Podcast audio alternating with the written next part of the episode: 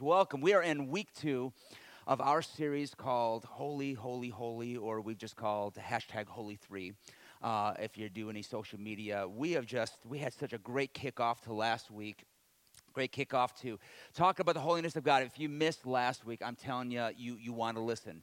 You want to kind of take in uh, just the glimpse of Isaiah and the holiness of God. Um, I can even feel, uh, I will say, especially since we preached on worship about three weeks ago or four weeks ago, I, there's just a difference in the atmosphere on Sunday mornings. And even last week, uh, we just talking about the holiness of God, you can just sense there is a there is an aspect of worship, uh, a focus, consecration in the house, and we're going to continue in that series. And today we want to talk about the transcendence of God. I want to read from Exodus chapter 3. And if you would, would you stand for the reading of the word this morning? Exodus 3. Now Moses was keeping the flock of his father in law Jethro, the priest of Midian, and he led this flock to the west side of the wilderness, and he came to Horeb, the mountain of God. And the angel of the Lord appeared to him in a flame of fire out of the midst of a bush. He looked, and behold, and the bush was burning, yet it was not consumed. And Moses said, I will turn aside and see this great sight, why the bush is not burned. When the Lord saw that he had turned aside to see, God called to him out of the bush, Moses, Moses. And he said, Here I am. And then he said, Do not come near, take off your sandals, take your sandals off your feet, for the place on which you are standing is holy ground. And he said, I am the God of your father, the God of Abraham, the God of Isaac, the God of Jacob. And Moses hid his face, for he was afraid to look at God. Let's pray this morning. From the rising of the sun to the going down of the same, your word declares that your name is to be praised. And Lord, we do that with song. We do that, Lord, with our attitudes. We do that with our ability to not just listen, but more specifically to respond to you your name is to be praised. And so I pray that today that you would give us a glimpse of your transcendence, that you would give us a glimpse of who you are, to understand you deeper, to know you more. So, Lord, I ask that not a single person who is watching um, on Facebook Live, YouTube Live, or here together with us would leave the same way that we've walked in. Help us to see you in a new light. Help us to understand you, and help us to be transformed in your presence. We pray this in Jesus' name. And everyone said, before you see it, turn to your neighbor and say, Go Eagles. Go Lions. 57 years, we've never lost the Super Bowl in Detroit.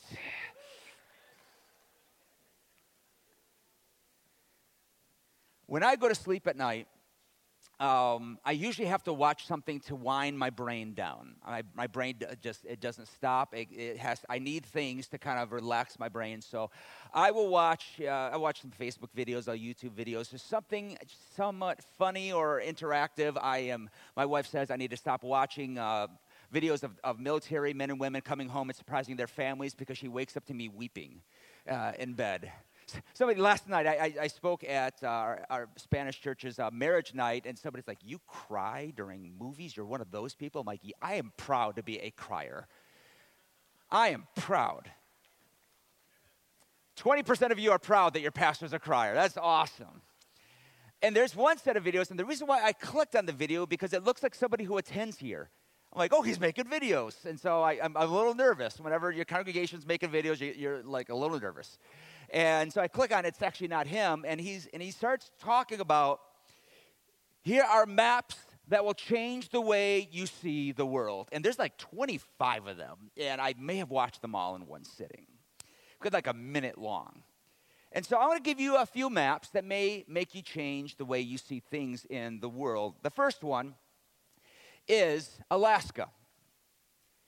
Did you realize how big Alaska actually is? From the tip of the Aleutian Islands all the way to the other side, it is almost the same distance from the east coast to the west coast of the continental United States. That's the size of Alaska. Some of our globes are lying to us. How about this? Look at this picture of, of, of Australia. Everything in white in Australia, everything in white makes up for, wrap your head around this, 2% of their population. All of their population, 98%, is in the green areas and the green little dots. The majority of the country, nobody lives there. How about this? The location of most of the world's population. Everything in this circle on this map, there are more people living inside this circle than outside of this circle. In fact, in there is, the, is what we know in the church world we call the 1040 window, the latitude and longitude of this area of the world. It is the most unreached area of the world where people have yet to hear the name of Jesus. This is why K First and our missions, that when we talk to missionaries who are going into this part of these parts of the world, we tend to, uh, I'll use the word favor them um, in terms of getting them out there because there are millions and millions of people who need to hear the name of Jesus. How about this? Have you ever noticed the size, the actual size of the Pacific Ocean? The Pacific Ocean is so big that you could take most of the continents of the world and actually fit them into the Pacific Ocean. Here's one that will maybe break your brain a little bit. A few years ago, they declassified, and I think it was wrong. I think it was something that the church would rise up against. It was wrong to declassify Pluto as a planet. We should do something about that. I don't know what to do. But have you realized how big Pluto actually is? Here's Pluto next to Australia. That break anybody's brain? You're thinking a planet has got to be of a certain size. So that's Pluto and it's one of its moons next to Australia. That's how small it is. You're like, well, it doesn't deserve to be a planet. how about this? The sheer size of Africa. We look at the size of Africa and the amount of countries China, the United States, Spain, France, Germany, India, Eastern Europe. I mean, you can, you can fit all of these countries into the continent of Africa. That's how immense it is. And perhaps the most important map and the realization about a map you need to see is this. Here we have North America and South America turned on its side. Why is this so important? Because when you look at this, you realize it's in the shape of a duck.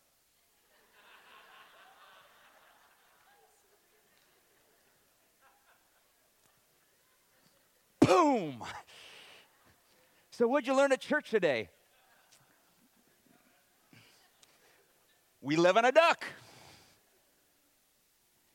Maps that will make you change the way you see things. A.W. Tozer, I'm going to quote Tozer a few times today. He is a, he is a theologian, a preacher, well known author. He says this What comes to your mind when you think about God is the most important thing about us. And one of my hearts for this series is that we would get a brand new glimpse of God. And that we would look into the scripture, that we would look to God and get such a new glimpse of God that we would no longer look at God the same way. For so many of us last week, where we walk in, we, we preach, and I believe we should preach that God is love. Do we not believe that God is love? But the scriptures ab- absolutely say that God is love. But often we will only preach that God is love, not recognizing that God is holy. And God actually, the scriptures actually emphasize the holiness of God more than the love of God. It doesn't mean that God is any less love, but you cannot separate the love of God and the holiness of God. And so we have to get a brand new glimpse of God because if we understand God in His love and we understand God in His holiness, then that becomes honestly the most important thing. Because why is that the most important thing? Because then it's how you relate to God. We have a move of what we call progressive Christianity that I think is trying to decrease not just the power and the authority of Scripture, but also the role of God. Because we begin to diminish the justice of God, the discipline of God, and we only highlight the mercy and the grace and the love of God. But when we do that, we diminish who He is and we sell Him him short for who he is. And therefore, our worship is always never so full because we don't see God for who he is. I want to tell you something this morning that it is hard to fully worship God if you partially understand him. It is hard to f- fully worship God if you partially understand him. We come to this amazing scripture. As a child, it, is, it was one of my favorite portions of scriptures, primarily because it deals with fire. I was such a pyromaniac that when I walked the line at high school graduation, the entirety of my family, uncles, aunts, cousins, grandparents all stood up with big lighters holding them up in the air. Ask my parents. I burnt down part of a fire, part of a forest. Um, I burnt uh, the rug in the bathroom, the carpet in my room, my uncle's bedroom, the entirety of it. I've got problems. And so when I thought, when I think about the transcendence of God and talk about the transcendence, uh, of God, you've got to talk about Moses and the story of the burning bush. Moses, who is a shepherd at this point, before he was the deliverer of Israel, he was a shepherd.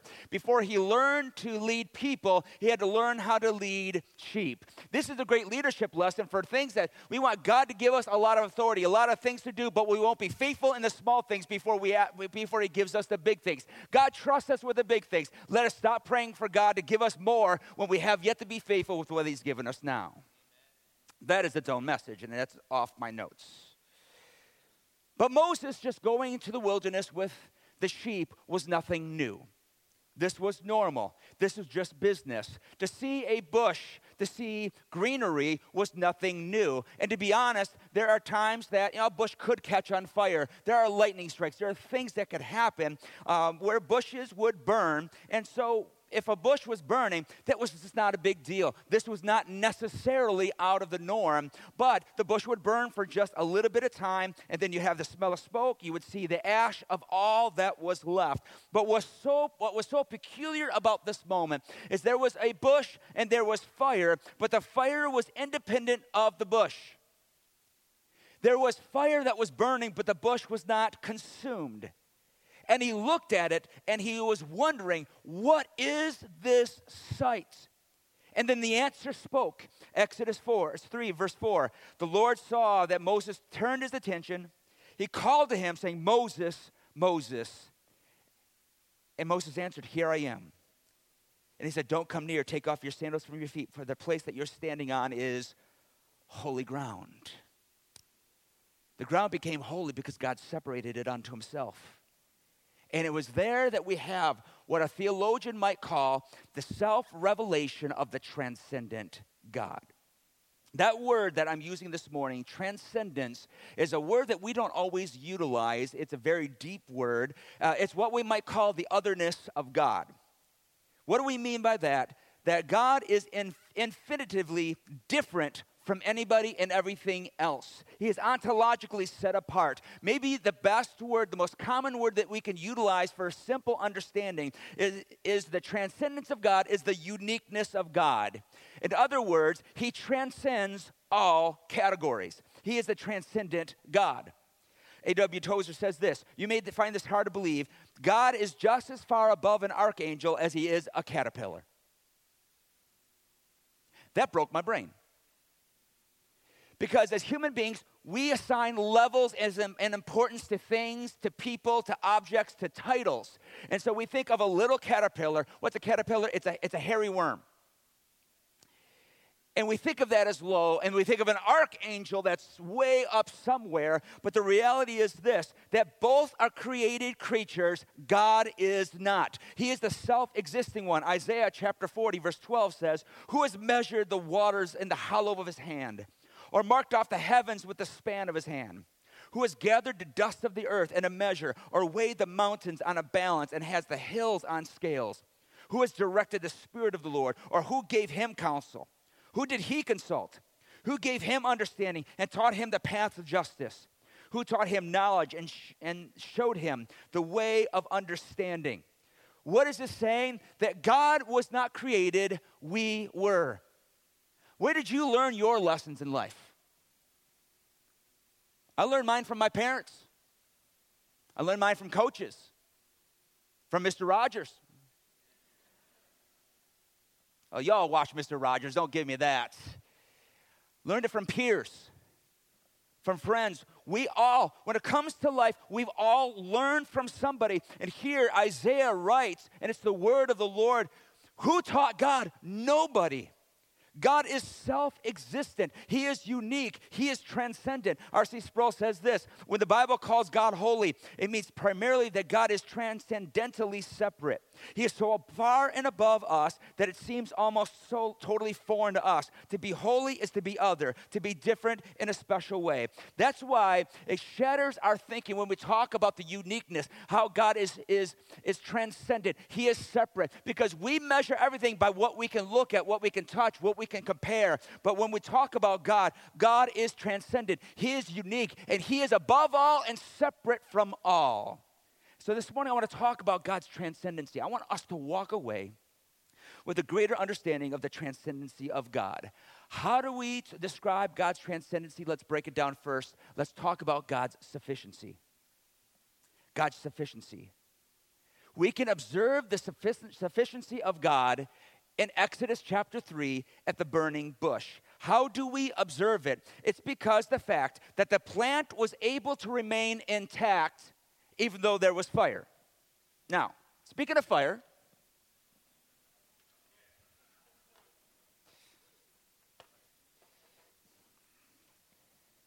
I love fire so much. So, if I were to light this on fire, which I have, I'm not going to set that near the fire. We see a piece of paper towel that is burning. And this paper towel will burn as long as it has two things. As long as it has something to fuel it, which is the paper, and secondly, it needs oxygen to help it burn. If I were to take a glass globe and place it over top of it sealed, it would snuff out the fire because it loses the breath. If I were to douse it to take away maybe even to wet the paper towel, it gives the fire no fuel. But we can see that the fire will last as long as there is oxygen and as long as there is fuel for that. The reason why we see the burning bush as the sign of the transcendency of God, that He is all sufficient, is that God was free from any need. Why did the bush not burn? Because God didn't need fuel for His fire. God didn't need the bush to burn the bush, the, the twigs, the leaves. He didn't need any part of the bush for him to be. God is. He is self existent, He is self sustaining. And to be dependent upon anything is to be a creature. Everything that is, everything that exists, needs something outside of itself. When you and I were born, guess what? We did not walk out of the womb, go feed ourselves, take care of ourselves, clothe ourselves, guard ourselves, protect ourselves, provide of ourselves. We were born as creatures in need. That's who we are. Everything that is needs something outside of itself. In fact, if you want to see God's self sufficiency, all you got to do is go to the first book and the first chapter and the first verse of the entirety of the Bible and says, In the beginning, God created the heavens and the earth. What that tells me is something had to be before anything could. And that's the self existing, self sufficient God. God is not dependent upon his creation to do anything. Did you know this? That if you don't serve God, God still is.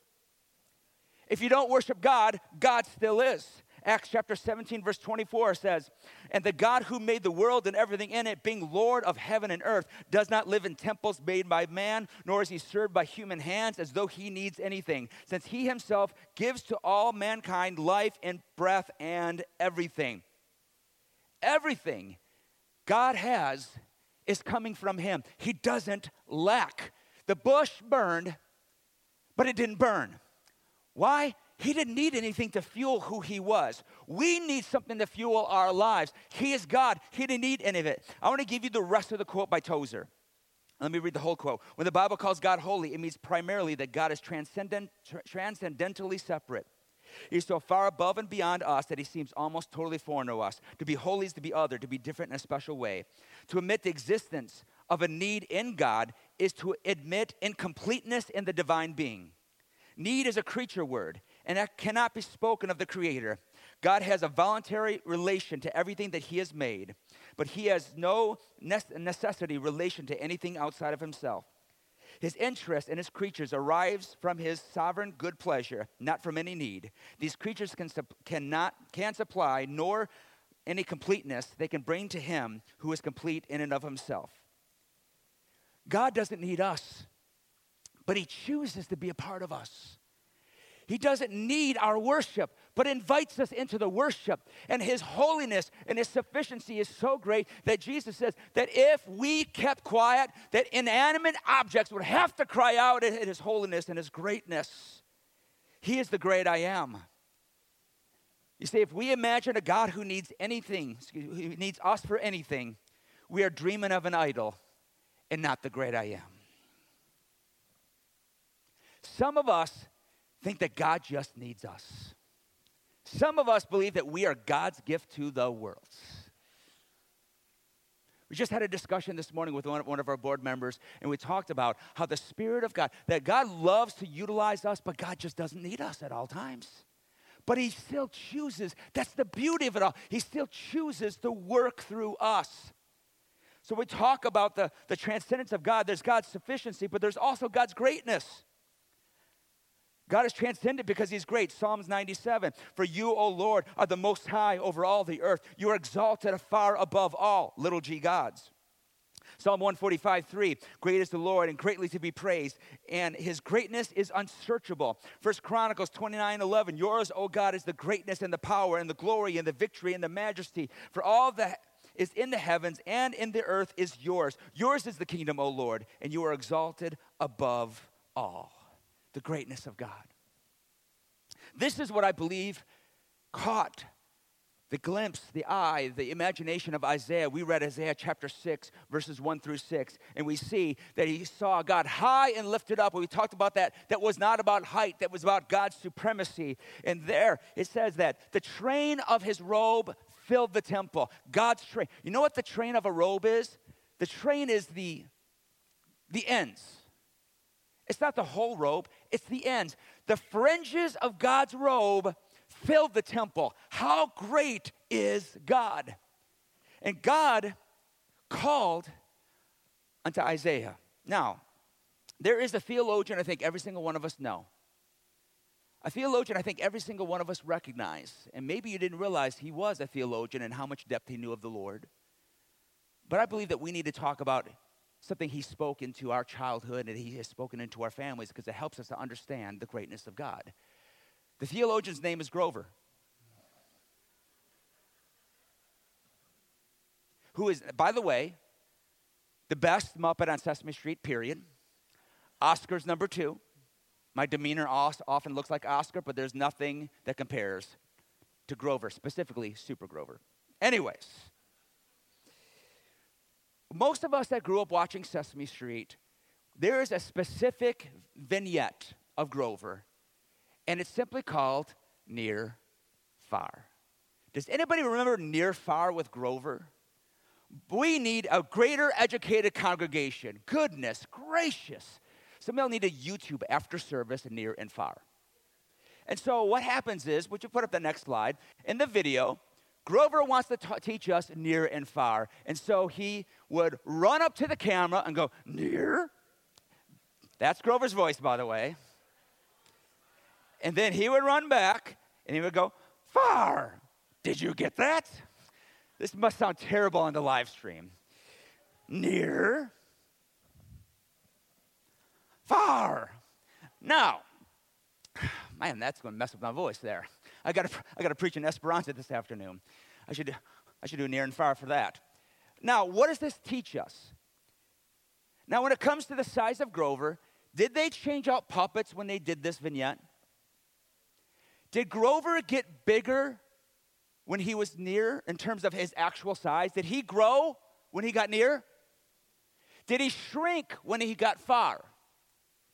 The answer is no. He was the same size.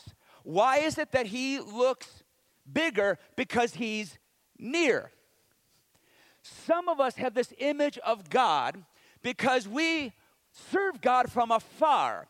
And when bad things happen to us, then all of a sudden we're like, where is God? Why does God seem so small? This is why we got to serve God on the good days and the bad days.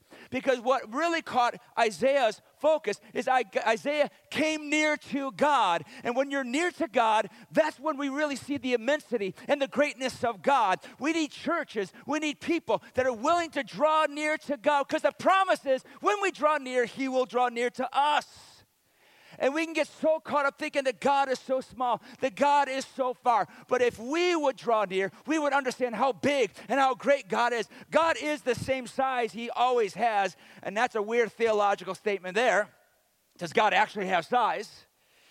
But the reality is, I believe we would understand the greatness of God if we would capture a glimpse of who He is. That's why in Isaiah chapter 6, it starts off by saying, And the year that King Uzziah died. And then in verse 5, he says, I behold the King of God's sovereign armies. We see two kings mentioned because in the earthly, he saw a king for who he was. And in the heavenlies, he saw God for who he was.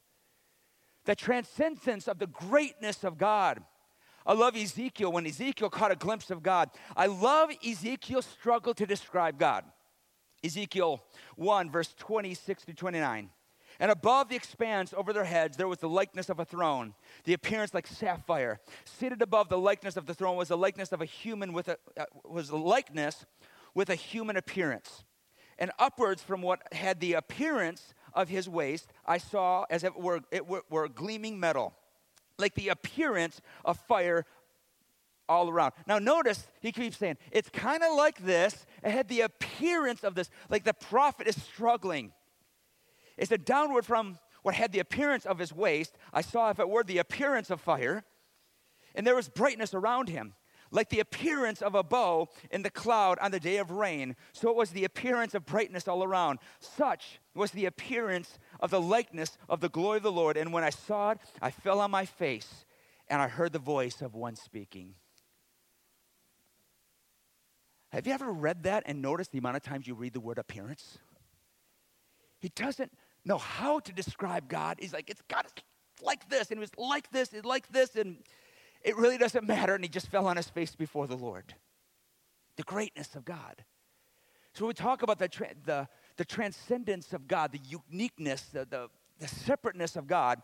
We could talk about his sufficiency. He's separate in his greatness, he is unique in his understanding.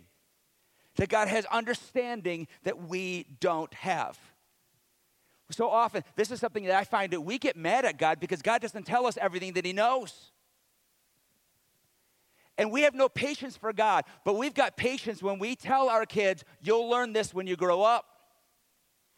Or why can't I do that? You'll learn when you're older. Someday you'll learn when you're a parent. We have no problem with holding information that they cannot comprehend or they cannot know, that they can't see or get right now. But yet we still get upset at God when God says no to us, or God says wait, or God gives us a different direction.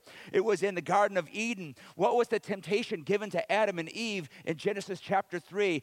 The serpent came up and said, Listen, what has God told you not to do? Well, uh, we, we shouldn't eat of the tree of the knowledge of good and evil. Do you want to know why? Because God doesn't want you to know things. And so Adam and Eve, they broke God's rule, the one rule they were given. Isn't that just like all of us? You give a kid one rule, don't touch this one thing. What do they want to do the rest of the day? They want to touch that thing. Adam and Eve, I want to know what God knows. Read the book of Job and the struggle that Job goes. I want an answer, God. Why are these things happening? And there are times, there are times we have to trust in the transcendent God, the all powerful God, the understanding God, that when He simply says, There are things that you cannot know or comprehend, you need to trust in me. Isaiah 55, 8 through 9. For my thoughts are not your thoughts, neither are your ways my ways, declares the Lord. For as the heavens are higher than the earth, so are my ways higher than your ways, and your thoughts my thoughts. I will say this thank God for that. How many of you, you prayed for things in middle school that you thank God that He never answered? How many of you thank God for some prayers in high school that God did not answer yes to? Some of you in middle school, you prayed for God to help you marry somebody, and you look back, you're like, thank you, Jesus, for your mercy and your grace. How many of you have moments in your adult life where you prayed for a job to open up and that job didn't open up because there was a better job on the other side? Or you prayed for an outcome in your life and you wanted this outcome so bad, but all of a sudden when you look in hindsight, isn't the beauty of 2020 in your, your rear, view uh, vision, look back and you realize, had God given me what I want, not only would I have not learned what I was supposed to learn, but I would never step into the blessing that I was supposed to step into. Because if God wasn't the script writer of our life and we were the script writer, some of us, we would not learn the lessons that we ought to have learned. and grown the way that we, not, that we would not have grown. Some of our greatest growth has come not because we were the script writers, but because of God, His understanding. That takes me to number four. We understand the transcendence of God by looking at His capacity. We are limited, and yet God knows no limits. In the book of Job, I love reading Job. Read Job when you're in a good season of life, by the way. Job can be challenging. And Job had a friend that tried speaking into his life, and his friend's name was Zophar. And Job was questioning God. And Job 11, chapter, uh, chapter 11, verse 7 through 10 says, Can you find out the deep things of God? Can you find out the limit of the Almighty? Is it higher than heaven? What can you do? Deeper than Sheol, what can you know? It is, its measure is longer than the earth and broader than the sea. If it passes through and if he passes through and imprisons and summons the court, who can turn him back? Zophar calls him to question, is saying, man, your capacity, you can question your capacity. Don't question God, because God's capacity is limitless. In fact, it was the it was prophets and even psalmists. Read through the Psalms. That's what I'm doing right now in my own personal devotions, is reading through the Psalms. And one of the tactics of a psalmist and the prophet was to try to compare God to something in the earthly, not because they wanted to shrink God down, but they're trying to understand God deeper. Read the Psalms. God, you are like this. God, your heavens are like this. Your power is like this. And even as much as we could descri- try to describe God, and as much as I'm trying to do this in a message, it always falls short to who God really is. Isaiah 40, 18. To whom then will you compare or liken God? Or what likeness can you compare to him? Isaiah also says in Isaiah 40, 25, To whom will you compare me? Or who is, who is my equal? asks the Holy One. From God's capacity, we see God's capability. God's capability. How capable, how powerful is God? Job 26, 7 says, He stretches out the north over the void and hangs the earth on nothing. Whew. That's almost a Selah pause moment. Have you ever seen the earth from outer space? Okay, I haven't either, but what holds the earth upright? You can give me all sorts of answers, but he stretches, the, he stretches out the north over the void and hangs the earth on nothing. He binds the water in his thick clouds, and the cloud is not split open under them. He covers the face of the full moon and spreads over it his cloud. He has, inscribed a circle on the face of the waters at the boundary between light and darkness. The pillars of heaven tremble and are astounded at his rebuke. By his power, he stills the sea. By his understanding, he shattered Rahab. By his wind, the heavens were made fair. His hand pierced the fleeing serpent. Behold, these are but the outskirts of his ways, and how small a whisper do we hear of him, but the thunder of his power, who can understand? Now, that word outskirt, can we go back one slide?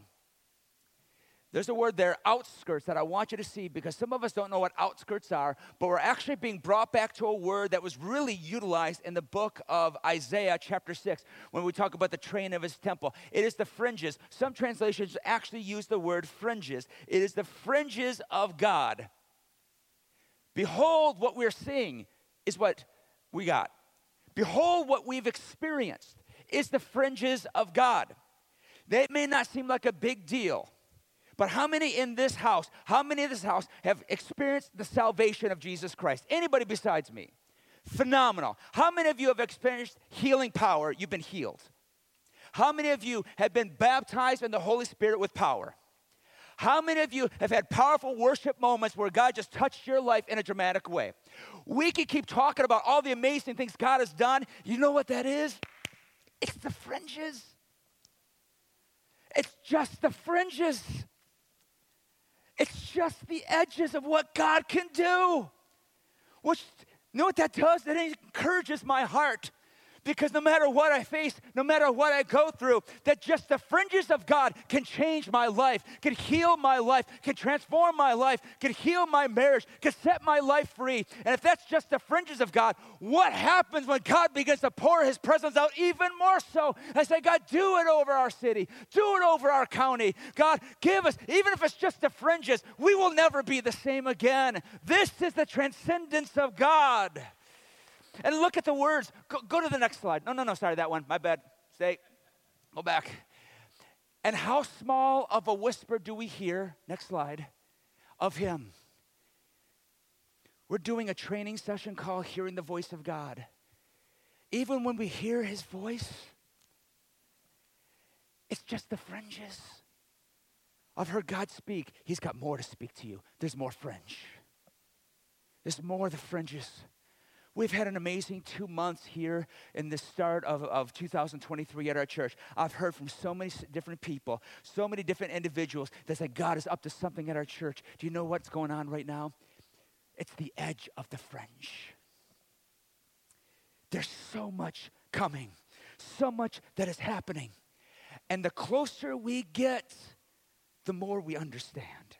Isaiah 40, 22. It is he who sits above the circle of the earth and its inhabitants are like grasshoppers, who stretches out the heavens like a curtain and spreads them like a tent to dwell in. It's the transcendence of God, it's the greatness of God. Well, why are the fringes so powerful? We haven't even got to the rest of the garment because He's the greatness and the transcendent God. Why doesn't he need us and need our worship and need our praise? Because he's the transcendent God. We just get to be invited to be a part of the fringes and the outskirts of it all. And when he whispers, the whisper isn't just to give us all that he is, the whisper becomes like an appetizer where we say, God, give us more. God, give us more. God, just give us more. And so the question I wrote down this week, I'm like, okay, well, what do we do with this? What do we do with the transcendence of God? How does the transcendence of God change us? You see, when we we get a glimpse of God's grandeur, it doesn't tell us that God is distant. When we see the greatness, the magnitude, the sufficiency, the the capability, the capacity of God. It doesn't, for some people, you, you, like, well, it makes God distant. He's so big that we're that, that we're just so little and he's so big. I actually think it does the opposite. It reminds us that God high above has come down below due to his love for us. When I think of the transcendence, it doesn't make me feel that God is far away. It reminds me that God, and his love for us, has come down to us because this is his love for us. His love.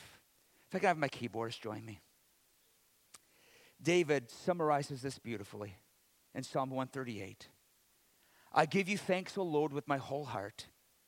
Before the gods, I sing your praise, and I bow down to your holy temple to give thanks to your name for your steadfast love and your faithfulness. For you have exalted above all things your name and your word. On the day I called you, you answered. I don't know about you, I wouldn't be here if on the day I called out to God that He did not answer.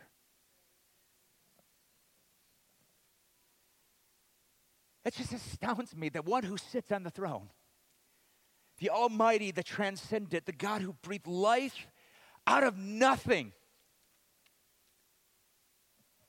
I've called the people and they don't answer. I've called to my family before. They didn't answer. AirPods were in. I've called the people in stores, hey, and I don't know if they're just they didn't want to see their pastor in public or they just didn't hear.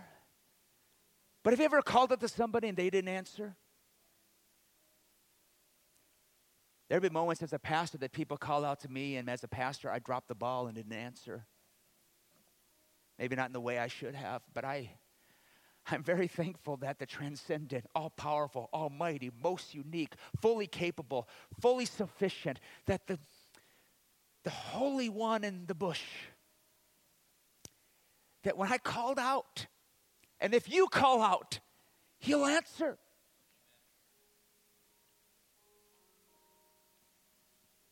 And the day I called out, you answered me. My strength of my soul, you increased. All of the kings of the earth will give you thanks, O Lord, for they have heard the words of your mouth, and they shall sing the ways of the Lord, for the great is the glory of the Lord, for the Lord is high, and he regards the lowly. But the haughty he knows from afar. Now, even there, the haughty, the prideful, it looks like God is just kind of keeping them back. But I don't think it's God keeping them back. I think they're keeping themselves back. Because the further we back away, the more sufficient that we think that we can be. And what ends up happening is we try to be the burning bush, but the problem is is everything that we have and everything that we are has to feed and survive off of something. And for some of us, the fix of our life comes from what we're watching on the TV, or comes from a drug we're fueling our life with, or comes from a job that we think gives us all of our meaning, or comes from our, our marriage for we think that should complete our lives. And I'm not against jobs, I'm not against TV, I'm not against things around us, but none of those things are met, ever meant to sustain us. And then we become bushes that are burning, and we have been, we're, we're burnt out, we're tired, we're weary. And what we need is we need to have that fire of God's Spirit in our lives so much that instead of feeding off of things of this world that just burn away, we begin to fuel off of who He is. And when moments of depression and moments of discouragement come in, and it doesn't mean that we don't go through the valley, but we've got somebody with us in the middle of the valley. Like the Hebrew children and, Daniel, when they were thrown into the furnace and they looked in and they said, I thought we threw three people into the furnace. And they said, I see a fourth and he looks like the Son of God. And when they came out of the furnace, the scripture says they didn't even smell like smoke. Why? Because what sustained them was not from this world, it was God that sustained them. The transcendent God who recognizes us. And the scripture says he comes down to the lowly. Who's the lowly? It's me, it's you. He comes down and he knows us. I love my mentor almost as much as I love my father. I love my dad. He is, he is my hero. My mentor, Joel Stocker, he was my pastor in Midland, Michigan. My absolute, he's, he's, I love Joel. And we had gone through a rough time when we first got in ministry. A lot of, uh, a lot of our, our, our testimony in our life we've shared before, but we went through some abuse. We went through church hurt. We went through some rough stuff. And we, I made a move, I mo- made my wife move to Midland, eight months pregnant. We got to Midland, we, we gave birth, Anne gave birth to Ethan. I did not give birth. She did the work. And I remember our pastor invited us over, our over his house to watch March Madness, which I was shocked. I'm like, uh, he wants, our pastor wants to get to know us. But I had this, this high view of pastors a noble, untouchable, perfect lives. Nothing ever goes wrong with them. And let me just tell you, that's a lie from the pit, by the way. And during a commercial, because let's just be real, you, you never talk during sporting events, you talk during commercials. Advice for tonight. But during the commercial, my wife was talking, I think, with Donna, Joel's wife, and she made a comment Ethan is getting ready to crawl. And my pastor, he, I don't know why he always slaps his knees. He's like, Are you serious? Are you serious? And he grabs Ethan from my, my wife's arms, puts him on the floor, and he got down on all fours. Crawl for pastor. Crawl for pastor. You could do this. I want to be the one that you crawl for. And left honestly in tears. Well, he stole her child. It had nothing to do with that. We had a pastor that, that knew that every single person in the church was important, whether they were on the verge of crawling or they were the biggest tither. Every person mattered. And I remember saying to myself, that's the pastor I want to be, whether they're newborn or far from being born. That's the type of pastor. Everybody mattered. And I remember just breaking and having to talk with him and letting him know, like, listen, we're not angry, but there's just something that you've shown us today that has absolutely rocked our world. It brought healing to our life that our pastor loved every one of us, and it gave us such a glimpse of God that day. And you may think you're nothing. You may think you're on the outskirts. You may think that you don't matter to God, but it doesn't matter who you are. He knows you by name. He knows the number of hairs on your head. He knows who you are. And He looks at you and He loves you. And if you will call out to Him, He's not going to put you on the back burner. He makes you priority. Well, what if more than one person calls out? He's the transcendent God. He doesn't need just one. He, he can give all of you His attention all at once because He's transcendent. And I say this of God there is no one like you, Lord. No one is creator but God. No one has all power but God. No one knows the beginning from the end at the same time except God. No one is all wise but God. No one forgives sins but God. No one can grant eternal life but God. No one has the answer. Uh, no one, no one has no one to answer to but God. No one is a changing but God. No one is completely good but God. Who then can we compare him except to himself? It is only when we become like him that we can be considered different than the world in which we live. But God did not come here to anyone to be made unique. He already is. And my response to the transcendence of God is simply this is save me, Lord, and change me, Lord. I love the challenge this morning.